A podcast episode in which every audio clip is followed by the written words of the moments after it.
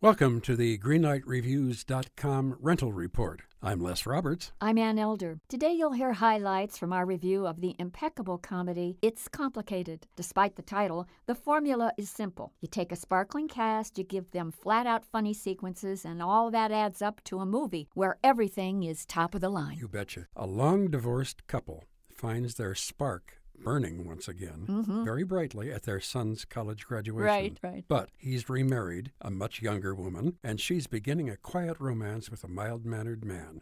You will never see Meryl Streep Mm-hmm. Right. and Alec Baldwin funnier. I agree. And here's what we said.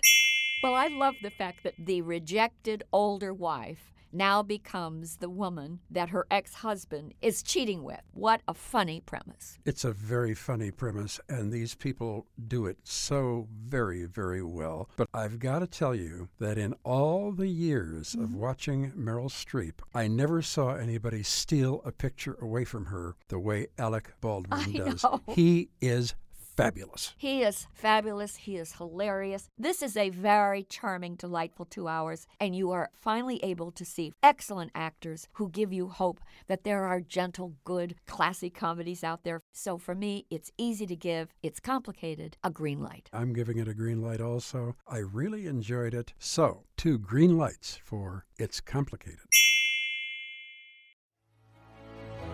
In a world infatuated with comic fandom comes a show to help us remember the talents that have inspired us. Whoa, whoa, whoa, cut. Oh, come on, it wasn't come that on. bad. It's a bit dramatic. Let's just tell them about the show, guys.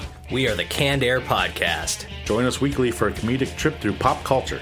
We also welcome some cool comic creators, as well as some of the voice and screen actors that helped shape your childhood. Find us on cannedairpodcast.com and on the Evergreen Podcast Network.